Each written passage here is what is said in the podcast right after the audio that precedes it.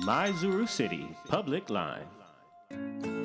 舞鶴市役所からのお知らせパブリックライン舞鶴をお伝えします。1月10日火曜日まで消しましょう。その日その時その場所でを統一標語に年末年始火事なし運動を実施しています。住宅防火命を守る7つのポイントで火事のない穏やかな年末年始を迎えましょう。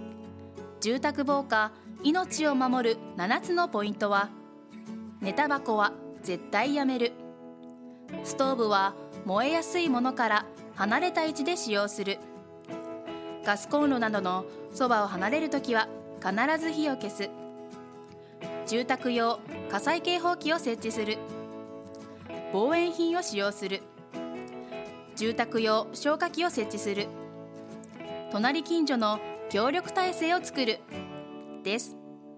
舞鶴赤レンガパークおよび赤レンガ博物館舞鶴引き上げ記念館の年末年始の休館日に関するご案内です。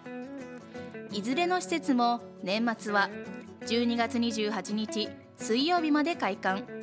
年始は1月2日月曜日から通常通り開館します。2017年も皆様のご来館をお待ちしています。1月8日日曜日午前10時から消防出初め式を行います。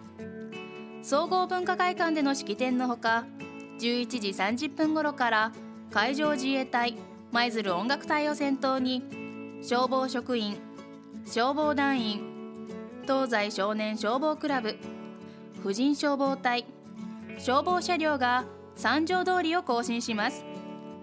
12時頃から五条海岸での一斉放水時には海上自衛隊第23航空隊の祝賀飛行もあります。一般の方も見学できますのでぜひご覧ください。最後に成人式のお知らせです。1月8日日曜日赤レンガパークにて舞鶴市成人式を開催します。式典は午後2時から5号棟にて行います。懐かしい友人や恩師とのひとときをお楽しみください。当日会場周辺は混雑が予想されるため赤レンガパーク前市役所前は駐車できません。乗り合わせや公共交通機関のご利用にご協力をお願いします。